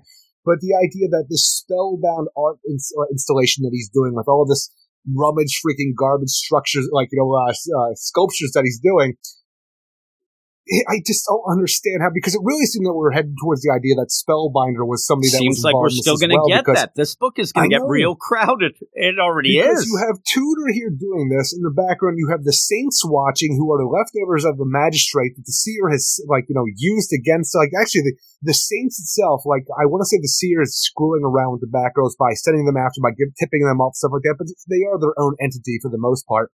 They are watching this, waiting for the Batgirls. The Batgirls don't do what they're supposed to, so you just have the same show up for like a panel or two to say like, "Oh man, they got away," and then you just have the Seer jumping back in. This whole thing, like, why are you j- cramming this book full of thing and also joking about the idea? Oh man, you remember these guys? They showed up two, like issue number two. I'm like, it's issue number three. Why are you reminded? But the idea, like, oh wait, if you haven't read that, but go and read that Oh my now. god! And We'll then wait. yeah, I'm like, now we're jumping foot. Now we're now. jumping fourth the wall deal. We're we're cracking through in the narration, which is ridiculous. That throws it off as well. And also, it what reminds me of the uh, Saints actually reminded me when we were first introduced to uh, Gotham and Gotham Girl. And then even the idea of Hugo, where you had in that rebirth special, like the time So is now, yeah, where you Yeah. just go by and see the because they're just there to remind you, which that's fine. But then you have to, you're almost explaining your own joke and you're breaking the fourth wall with the narration. Now you don't need that. You, you don't. That that's and ridiculous. because it isn't a purple box of narration right there, I always assume going to this that for some reason we have it. It's Stephanie Brown giving us the narration. And I always have to remember, oh no, it's bullshit. That's yeah, right. I forgot it's bullshit. But even with the, the art, I just wanted to mention another thing that annoys me with the art, and it's something that I didn't really I noticed it, but not as much. And then once I noticed it, it really annoys me. Is that when when you end up where they're doing this, and like you said, I think that the idea of Tudor and the huffing and the say is just to get neon colors in here. I mean, it almost feels like, hey, I'll throw you a solid butt. You have Jorge Corona who's doing the art. It's already a, a really frenetic style. It's got a stylistic deal, whatever. And that's the thing is, I like Jorge Corona's art style, like we had in We Are Robin. But this, when it gets like it gets too dark and drab, I'm like, what are you doing? And What is like, there? I want to get a hold of him though. I want to say like, hey, dude, like when you're done, do, do you have to go and splatter black paint on everything? Because he every panel has those dots where it looks like he's just gotten his brush and went through and and did a little of that black splatter. It's in almost every single panel, and it's not just what's happening in the panel. It's just there. And I don't like it. It it ruins it for me. It actually throws me off multiple times where it's just there. And I mean, I'm even looking. I, I'm going through each thing. At one point, it looks like it's on the window above Cass's head. Then the next deal, it's on the clock. Then the next deal, it looks like it's hovering in space. It, it annoys me the whole time. It's even on the cover. But with that, the story, it's so hard to grasp exactly what they're doing. And then when they do it, they kind of just meander around, talk about being BFFs and hey, that's cool and whatever. And I still keep getting reminded that Michael W. Conrad was on that interview, I believe with Newsarama, and said that they were like 10 and 12, 12 and 13. And they play off like that. These are not the Batgirls that have been Batgirl before. These aren't the people who ended up. And with that, too, I see the progression of Cass like she's never had anybody, but she did. She had Duke and things, and I, I, just don't get it. And you have these little asides. Hey, I was just thinking, of, I had a fear toxin deal of my dad. Same here. We got bad dads. Let's bad move dads on. Club. And so it's not anything of substance. And that's what I think the big thing is. It's trying to play off a bit of the Burnside Batgirl stuff, which me well, and you weren't a big that, fan but tying anyway. it in here too, where Barbara does go to the art installation and try to see, like, you know, be the woman uh, there in, like, as Barbara Gordon, try to see what she can see while, you know, being the earpiece to the back Batgirls who are watching the situation go down but you introduce the character of Christopher Dante, an old school chum, a college chum of Burnside College that Barbara used to know. And I'm like, this guy who does, you know, artistic therapy. I'm like, oh, oh, you're just an like asshole. every other, no, just like every other person that, because it is a suit, like the assumption is made here um, that Barbara used to date this yeah, guy well, in college. that's the, that's the cliche and like, like in the Ba- Batgirl books that we had throughout this whole thing, anybody that Barbara dates it seemed like it turned into Especially a bad guy, Burnside. villain. That that was such a huge play. That when so obviously this guy is working with Tudor and or it is Spellbinder going forward. and if if he somehow sleeps on her couch, now there's real shit going down because that really causes problems. But you're right; it just ends up being that but to cliche. to the And further connections that we have here, because he shows up out of nowhere to give us his whole exposition of the backstory, the connection with Barbara Gordon.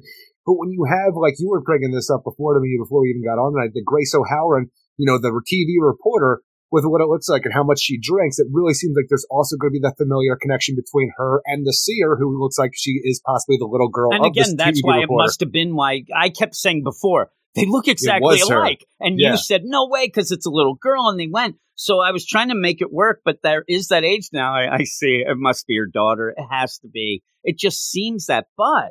I also thought that Grace, because in this, Grace is starting to look more and more like Seer. Normally, in a regular deal, I know she's an older lady, but the idea where she says tutor with a D, and she says it a couple times. They they correct her one point. I'm waiting. I was waiting for the end for just that what they thought was clever. Where you end up having Seer talking to Barbara. Oh, you're just concerned with that tutor, and it'd be a D. And I'm like, I'm right, but it didn't The thing happen. is, I've been saying tutor this entire time because the thing is, I actually don't see a difference with the way I say it. Because the thing is, even the idea where uh, you're talking about this joke right here, where it says she's like simply as the tutor, and then the camera, that's tutor, and I'm thinking to myself, I didn't even read it that way. For some reason, like I thought he was like uh correcting her on the idea of the, and like no, no, that's tutor, not Oh, the and tutor. then she says it again. Pick up again. And then she says tutor at one point, but says two door a, a, a little bit later as well. I thought that's the tell, and it still may be. And I'm telling you, just watch. And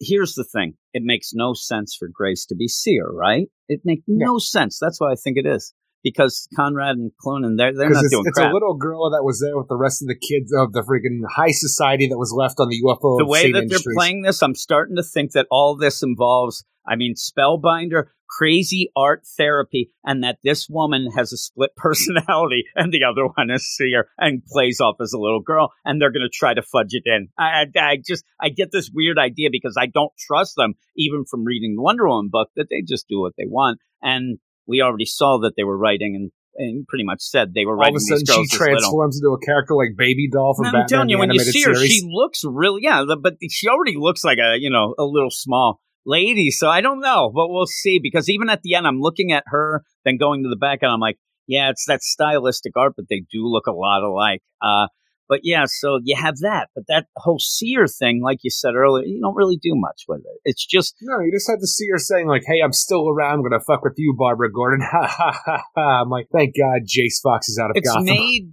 to make it so that Barbara can't go out and help, but then she does, and then she gets screwed in the way that she thought she was. It's just nobody's doing anything right here. Um, but they and we do. still have to contend with the Saints And- and- eventually. yeah, the Saints there, and and with Tudor, he's there, and he's doing pretty much like a whole out attack on people. He's gassing them, throwing out. I guess nobody would really go to his you know whole art exhibit. Uh, so he's doing that, but it seems to like nobody seems to think he's talk bad. of the town, though, where he's a Banksy situation. How? I mean, it looks like he is out doing bad things as himself. He he says, "Hey, I'm the tutor." He's throwing flyers. That should be something that throws up some, you know, red flags around I town. know. and I think things. the thing is, I'm counterculture, Jim. I ain't about authority. I'm with this tutor going out there. I'm like, yeah, down with the politicians and the bullshittery. Yeah, the other thing about it though is when you go into this I and know what the kids like. yeah, really. You have that art deal, and I don't think this happens a lot when we go through books and we have a part where it's supposed to be this moment. That you're like, holy shit, look at. And I think that that pile of garbage, that art, it, it threw me off because you couldn't really see what it was. You just, I mean, at, at one point, the one person begins it by saying, "Hey." That's that thing that was stolen from my kitchen. I'm like, look at that crazy jerk. What do you? Th- oh, okay, it's Oh, made of. geez. When, when people went up to that gigantic sculpture and they knew exactly what piece of what was made out of this whole thing was able, oh my god, that's my PS5. Like, how the fuck do you know that? PS5. I'm telling you, this lady is there, and I'm like, listen, lady, this isn't Jenga. This whole shit's coming down. This thing is the leaning tower of shit pieces, and she's pulling out her kitchen sink. I'm like, get away from it, Jenga. And so with that though, the stylistic, I didn't know what it was. Like, I had no idea what it was. Blender that she realized, oh my god, this is mine. I'm like, how are you freaking figure that out? That's our TV. That's our X station. I'm She like, goes, this was stolen from my You're just a bunch of fucking thieves. You know, I, it's a blender because she says the margaritas. People right? ran up and yelled dibs. Plus, she's she's also a drunk. Eh, I can't make my Hey, who doesn't like right? margarita, Jim? Look at that shit pile. Are you grabbing a blender out of there and you're going to use it again? This would be Well, the, thing idea is, that. I'm looking at this shit pile, and obviously it's magic, so it doesn't matter because no way know. it's just staying up on its I think it's winking at me. I have no idea. And that was the point with the art. When they come in, I thought that it was a bunch of like robots and then something with eyes and glowing, like almost looks like it has like like egg sacs that, but it's supposed to be TVs. But how do they? Pa- So I, it threw me off. Look at these people with their materialism stuff, things, greed, I love it. It's like, listen, I don't like the people price having of blenders. Like I took this guy's Why you walker. mind your own business, tutor? I'm like, where are my damn glasses? That's not really, you know, extraneous property here. I need it. Look at you and your things, Jim. Your glasses. What are you saying? Not a better life with your things. But sir, I can't watch Blackpink. And he's like, exactly. Maybe you shouldn't. I'm doing you a solid. I'm keeping you off a list now. I took that guy's dignity. I took that guy's intelligence. Like everybody's yelling, "You got my laptop! I need it for I just work." like these revolutionaries who come about and be like, you know what, I'm going to change your life. Like, nobody asked you to, buddy. Fuck off. It is funny because it is playing off like Banksy. I'm like, where the hell did my freaking uh, Banksy took it? I'm gonna kill that guy. And then he ends up like, this seems like everything's fused together. Just sucking on fear talks and telling you how shitty your life is. Go fuck yourself, That's junkie. other, like now I'm just gonna get angry about the whole thing. We have this deal where they're trying to instead of giving you character, the character work is General Grievous. This guy's Oh, that's coughing all and a wheeze. because we had the coughing and the wheezing going all I could think of was General Grievous that entire time. That's all I could think. I'm like, I'm like, I haven't thought of General Grievous in freaking 15 years, but here he is now. the hell out of here. That annoyed me then. He's like, hey there, hey there, what's a wheeze? I, I just imagine they're like, all we have to do is run away from this guy. He's obviously having some problems. Honestly, the thing is, I'm sitting here like, can I outrun Tudor with his coughing and wheezing? Because I wouldn't call myself much of a runner right now. Ah, you're running through my mind, Eric. How about that? Are you the moon? You end up where through this then again. You You call want, me fat? What do you mean? Am I the moon? I love it because I end up like, oh my god, that guy's a drug dealer. Oh no, they mean his his crock pot. Here's your pot. I'm like, holy crap, this guy's dealing. Uh, but even then, the Saints there, and Barbara actually is the one who saves. No, don't chase him. You know, because we don't do that. We're getting back to that point where we left in Rebirth, where Just let the villains go. and they all need to get blimps and just go off waving. Batgirl, Green Arrow, they're all about just letting the villains go. So when this guy ends up where Until we meet again, they're gonna evil doer. they're gonna deliver his credit. This is supposed to be the feels here because that guy, that rice cooker, crock pot, whatever, that was the one his dead wife gave him, and he needed it. You mean that random guy who was assaulted by, you know, mind controlled construction workers and they stole his crockpot? Well, this is the feels. But that's what it is because that you have to stop to have that return. Oh my God, they do think of people. I don't never think that. This is the thing about the John stuff where you have Conrad and Cloonan, they're writing these and they make it seem like that we come into this thinking Cass is an uncaring blank slate that is just a killing machine. She's evolved past that. And if you have read the Batgirl book of her the, years ago, or even stuff recently, and they make it seem like they have to, oh my God, She does. Yeah, I know she cares. She cares too much sometimes there. The idea that we're showing that she cares, stuff like that. I'm waiting for you to de-evolve the character where, you know, you have two Batgirls here. One has been trained since birth to be the ultimate weapon that, like, that can sense you doing anything just by the briefest of moments. And always show by doing this is that she knew that Tudor was going to try to strike Stephanie Brown, and she was able to stop it before it happened because she saw it was like, take him out real quick because you are this Yes. like magical weapon that can be used for good in Gotham. Please do something. This guy here. is a huffing asshole. exactly. What's he doing? He thinks he's an artist, Eric. He's a I think he is an spray can. asshole. That's all he has. I was waiting for him to go, you know, batty, batty, batty, and use the spray cans to launch up like Bart thought he was gonna. Hey, see you later, suckers! And he's going. Ah, the whimsy of a child. We'll probably bring it up many a time again, but Batman legitimately said to Batwoman, Cass is the one person who could take me out. And, and not saying that he was afraid. Why everybody loves Cass. And that's and he wanted to, and that was where Batwoman. Make and again, more childlike. You know, ruin the character. the evolution Okay. of the deal and the, the deal in that book, and that was the, I believe, the Tynion uh, detective, where they ended up realizing we're also using Cass as a weapon. We can't do this. We have they took her to the ballet and things like that Just to try to everybody go. and read the two. I think it was like 2000, maybe 2002. This is the early 2000s Cassandra Cain Batgirl series. It's really good. It's really good. If you want to like this character, you're not going to do it here. Or maybe if you do like the character here, imagine you'll like it a hundred times more if you actually go and read about the character I think over there. so too. And really, in my mind, the art style isn't that far off at points from this. It's just clearer and a little better well done, but it is kind of a stylistic deal for her in that as well. But At times, yeah. Yeah, and um, with that though, all this ends up being, and this is where Conrad and Cloonan, I think that they are just, I, I think they're just generic as hell because when you have this, all this book is, they think they're going to win everybody over, and they have won some people I've seen, but this is again BFFs, BFFs forever. So anything that happens and anything that's done, it has to concern one or the other being best friends with them instead of them being both Batgirls and being very confident and being able to.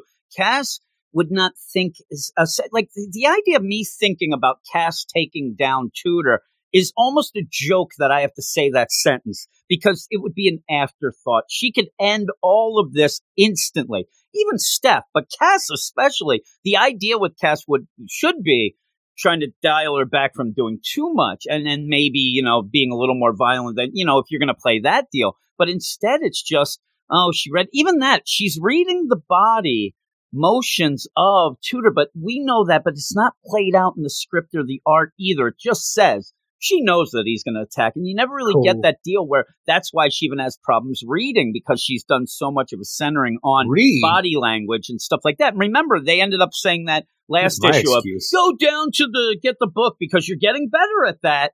And those are the little things that they, you know, they're there and they're not doing anything. And it really feels like this book really is starting to remind me. And it's a book that some people love, but I mean, people who threw shade at that Young Justice book of Bendis that aren't throwing.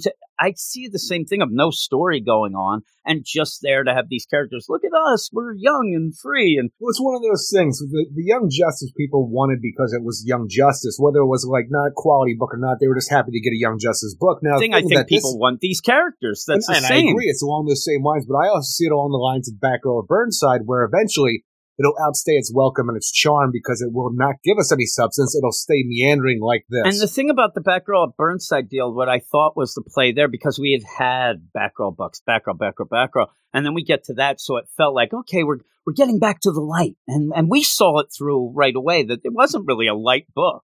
I mean, we had some things where we even said at the beginning, you know, it's going to be Barbara who's really a teenager, and she's out there, she's getting drunk and drunk drive. We we had problems with it, but this one, I think maybe it's the combo. It's it's both of them because people are uh, still at this point. We're still right in the beginning. This is only issue three, but they're still centering on almost like a, a Super Sons. Even the idea, well, the story's not great, but I'll let it work out because I'm a big fan of the character. it's issue number three, and we already have four bad guys to contend with, One thing I was going to tell you, I'm reading this and I'm like, possibly five. and so that's why I, this is your monkey, Paul Eric. I blame you, and I blame you 100 percent because Oh you kept saying she needs her own rogues gallery. Now you said Batgirl in general, meaning Barbara, but Batgirl Yeah. the character. Oh, you're getting it, Eric. It's just not good. no, I'm not. I'm really not. But you are getting new rogues for her. They just suck, and nothing's developed because you have too much going on.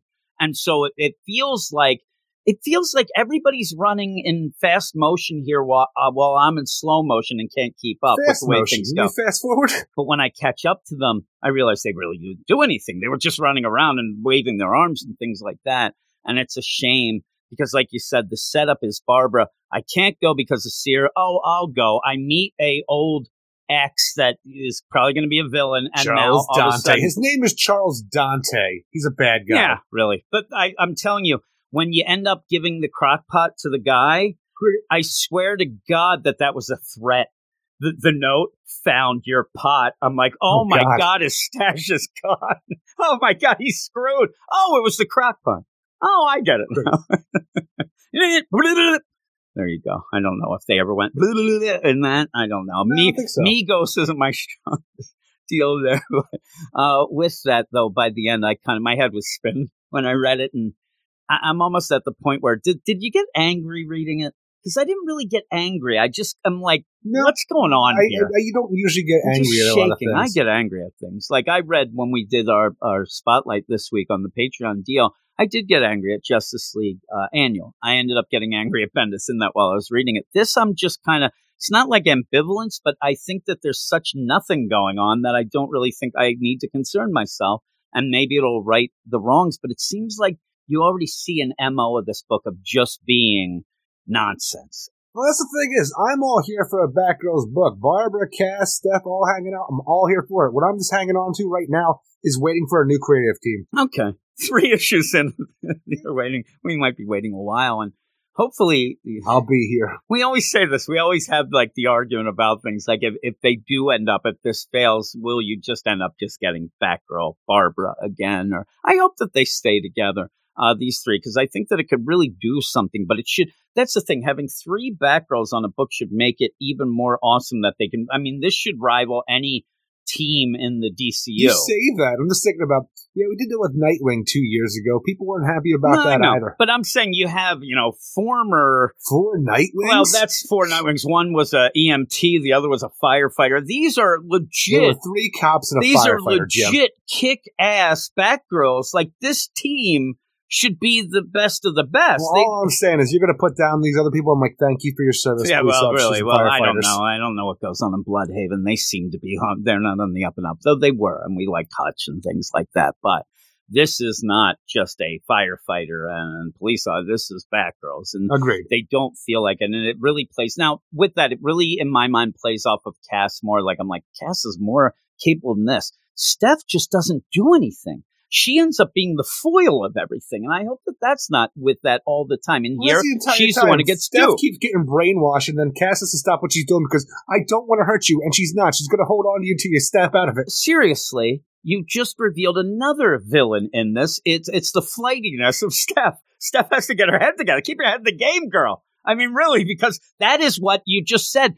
That's what Cass is pretty much fighting the whole time. Is Steph's I nonsense? do not want to hurt you. Yeah, I mean, it would be like you know, there we are, me and you, and you know, John Cena. We're we're uh, you know, it's, somehow we're a three piece tag team, right? Yeah, one of those, so we end up going right Freebird rules. it's I like got the, the New Day or something. But we end up where John Cena can barely even wrestle the others because he's too worried about getting our shit cleared up because we're terrible.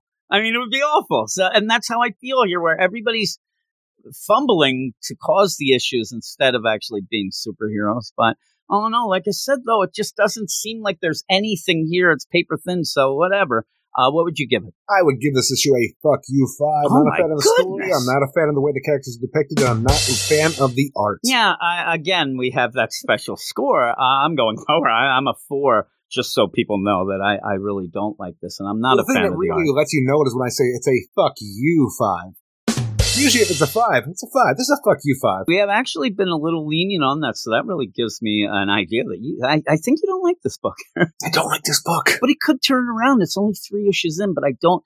Conrad and Cloonan just have not won us over on Wonder Woman, and I'm just worried, you know, that this will just keep We're the. Midnighter story. and it ends up yeah and it ends up with this where you know you go on twitter and see the creators and stuff like this and i think that they're in this little bubble of theirs and they think that this is the greatest thing ever because there are people who are you know very happy just to have and you know there people will buy if you have a firestorm you're going to get the first issue. You are one that Why you will you will drop it though if it if it's bad. But You say that. I'm like, I never dropped the world's finest in New 52. yeah, you're just the same because you want to support the characters that you love. And uh, yeah, I just it just I need more. Like, I'd like to think that I'm the guy that will drop these books, but I don't know if I will. True. It'll get better. Like right now, even when I told you, I'm just waiting for a new creative team. You don't get good. I, am telling you, didn't even say that with that World's Finest, New Fifty Two. Every every month when that book would come Every out, issue was Paul Levitz trying to figure out a way to burn Power Girl's and, yeah, costume and, offer. and the best was that that was, and we ended up finding out from Andrew and Belfast that that was a big point of contention for you on the first episode of this podcast because a lot of this talk we're ta- this was before we even had a podcast, so it ended up where and and a site you were just getting that book as a fan and getting so upset There's no reason they couldn't have been the greatest world's finest. at, at that point, I don't know what happened, but I was the voice of reason then. And I'd say, Eric, was it good? No, it sucked. It was terrible. And then you would say, get this. This is how Paul Levitz got the, the boob window and the costume. You tell me that. And then I'd say, well, that's bullshit. I mean, you told Tony to take it off your pull list, right? Nah, I might Yeah, do it next. good. You'd always say that you might. Well, you know, because you have Look, a the best now. issue of that series is when Damian Huntress, his sister from another world, got together. I'm like, this would it could be all the time. I love to at points you'd even I, not that you lied to me. I'm the liar of the two of us, but with that, you wouldn't lie, but you you almost lied to yourself because then you would say, like, I'm like, I thought you told me you were going to try. Oh, I forgot. I forgot to tell him. I'll maybe I'll do it next time. And then you got that one. You only needed that one issue. Oh my god, what an issue! I think at one point, almost like me getting on the podcast and saying, "Hey, I don't feel good," and you say, "I just ended up saying, just stop." I, I don't You're not a lot that about book. that issue, but for some reason, in my mind, I think they fought werewolves. Yeah, I, I don't they know, may have. I remember that they met in like a graveyard, though. Yeah, I remember that snow. because again, I wasn't even reading it. You told me. I'm like, I'm in. I'll read it. Uh, but I just remember when I just said to you, Should have been the I best. said, "Stop it." Stop with your nonsense. You're not dropping this book. You're going to go to the end. And then I think you were relieved when, it that, was like how terrible the Teen Titans were in the New 52. I didn't miss an issue. I even like accidentally fucked up one back cover to one at the store. Ended up and buying two issues Yeah, of that one. I love the idea that that's when you end up where a book gets canceled and you you bought every issue, but you're like, thank God, oh thank God, god, thank you. Then it's not on you. You're like, I would have supported. Oh my goodness gracious! You made me laugh. But again, when I think about that stuff, that's when me and you, well, you, of course, have been reading comics most of your life. I mean, what did I say? But I was actually reading with you, and we were, you know, reading separate things and talking about them. I really enjoyed that. That it's like a smile comes to my face thinking of those innocent times there. But No, I will say the book that everybody was sleeping on during that era was the Blue Beetle. It never should have got canceled. That was a good book that nobody was reading. I remember at the point too, and it's funny too to think about what we talked about tonight and things like that, where you were loving Earth Two, like your favorite book, and then So Tom good. Taylor took over, and at first you were like, mm, he's not doing that great a job, but then it was okay. He had some stuff in that, No, but no, I remember, Then World's End happened and the book just tanked all around. Now we have two books that suck. yeah, yeah, that's almost like the idea when they did that, uh, that crazy Green uh, Lantern, the Lost Army. And then they ended up getting Tom Taylor to write the ship at Edge of Darkness, Edge of Oblivion? Edge of Oblivion, and it, it stunk still. The you couldn't it's a shine that turd. of the story. So when you jump in with Tom Taylor's story, all of a sudden it has no continuity with where we left off previously. yeah, it's so like, what are we crazy. doing? And and at that point, we were like, Remember when Guy Gardner was a freaking like a uh, a Christmas lantern where he had a red ring and a green ring, and then we go to the next one? Oh no, he's just a green lantern. oh, I? I, hey, I remember when he ended up getting his ring off, and he was in his undies, and you were so impressed and explaining to me how how great that was when he had the baby. Remember? I- I- Oh, it was so cool. Lantern's yeah, it was so cool though when he had the baby and stuff. Oh my god! Oh, memory lane. Oh, it's that was so at the funny. end of that series, which is very odd. yeah, yeah. Memories like almost like walking around like Kane. That's right after Charles Soule, after we still had a few issues left, and I forget who was on that. Now I feel bad because I talked to the person. Think of those deals back then, and yeah, I Was it think David uh, Gallagher? uh, no, I don't think it was. Uh, I'm Who was trying to think. I, I was it. Sean, it wasn't Sean Aldridge, right? That we No. uh, actually. Uh, yeah. The the thing is though, like back in those days, like the big things were like Zilius Zox and stuff that we really enjoyed in that Red that Mad book. Yeah. he's a testicle. Remember when he was the red and he realized he had to learn to love ah, Landry square. Walker did Okay, yeah. Remember. Final two issues. remember when he learned to love the squares? so good. The cubes, Jim. there you go. Hi, they're squares to me. You know, squares, not It's like in the square, black Jim. thing. He was a cube. Yeah, really. You say hip to be square by one of the squarest bands back in the day, but has been more beloved since old Huey Lewis. But that is that. We're done. Nonsense included. But thanks everybody for listening. It is the Thank God It's Friday episode. So I hope that you enjoyed that as much as we enjoyed going down memory lane. But with all that, stay tuned. We have our regular podcast Sunday night with a bunch of bat books, it seems, but a bunch of things going on, including the Detective Comics, The Tower, and The Boy, Eric, The House The of Boy. Gotham. I, House I really Gotham. do like. Once we started talking about that last week, that's that story's elevated in my mind, just like the I am Batman having the laugh track and the applause. I, I just I like it, and uh, yeah, and, and a bunch of other books, Urban Legends, Joker, coming, you know, getting closer to an end, things like that with all the books this week. So yeah, tune in on Sunday night. Also, go to our Twitter at Weird Science DC and follow us. We'll follow you back. You can tell Eric that he's one snazzy guy is what you can do Snazzy. there. Yeah, he's a snazzy guy and a hell of a dancer. I heard. That's just I know it's a lie, but I heard that we also can go or you can go to the website. I already do. WeirdScienceDCComics.com. We also have a Instagram that I'm putting some things on there, which is Weird Science Comic, and also our Patreon, patreon.com slash weird science, where you can get a bunch of shows, including our weekly, very weekly, Patreon only spotlight, where two books are picked by the badasses of the Get Fresh crew uh, uh, on the Patreon. And they ended up picking what this week, Eric? Because now I can't remember. Titans United. Titans United number six and Justice League 2022 annual number one. I get that all confused how you're supposed to say it, but That's how you're supposed to say it. It's yeah I, I end up having to think a little bit more than I like to, Eric. I'm a The lazy year man. comes first. Yes, it does, just like you, Eric. just tell me that, and and first and only. But with that, Eric, what do we say at the end of the Thank God It's Friday podcast? Thank God it's Friday. You are all weirdos. Weird science, is the revolution. weird science, is the revolution. The revolution.